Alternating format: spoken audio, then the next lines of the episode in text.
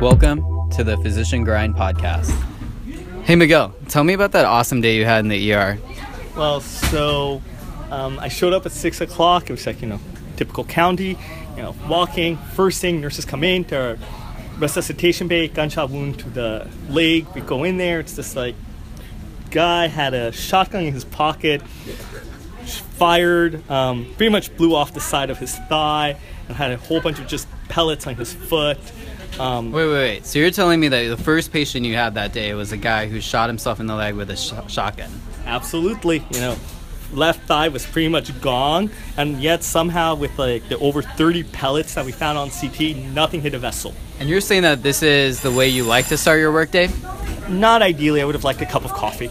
So, pretty much shortly thereafter, okay, shortly, shortly thereafter, I um, room right next to it. We get a young girl shows up, short of breath, an anaphylactic response. She ends up on an epi epi drip, didn't have to intubate her. Thank goodness. And subsequently, shortly thereafter, we're talking. This is within all one hour of the shift.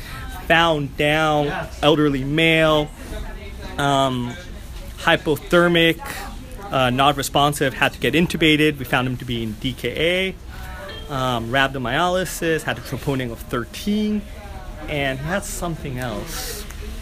So this was all going on in just the first hour of your shift? It did. That seems like a pretty easy day. Like, I mean, Absolutely, it only got better. Uh, or, or rather like a standard day in the office, right? It is. Like, absolutely. Um, unfortunately, later in the day, we had two rape cases, which is always not ideal. One was a pediatric rape case.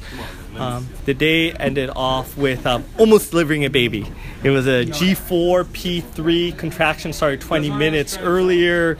She would deliver every three minutes. We examined her. She was five centimeters dilated, and um, 10 minutes later, we would have delivered that baby. We called L&D, called her on the elevator. She went upstairs. Five minutes later, the baby was out. That was one day, eight hours.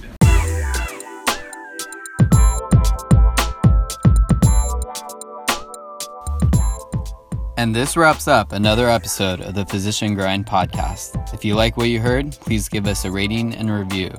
The Physician Grind podcast is a forum where healthcare providers can share stories. If you have a story you'd like to share, email us. Our contact information is in the show notes. Thanks for listening.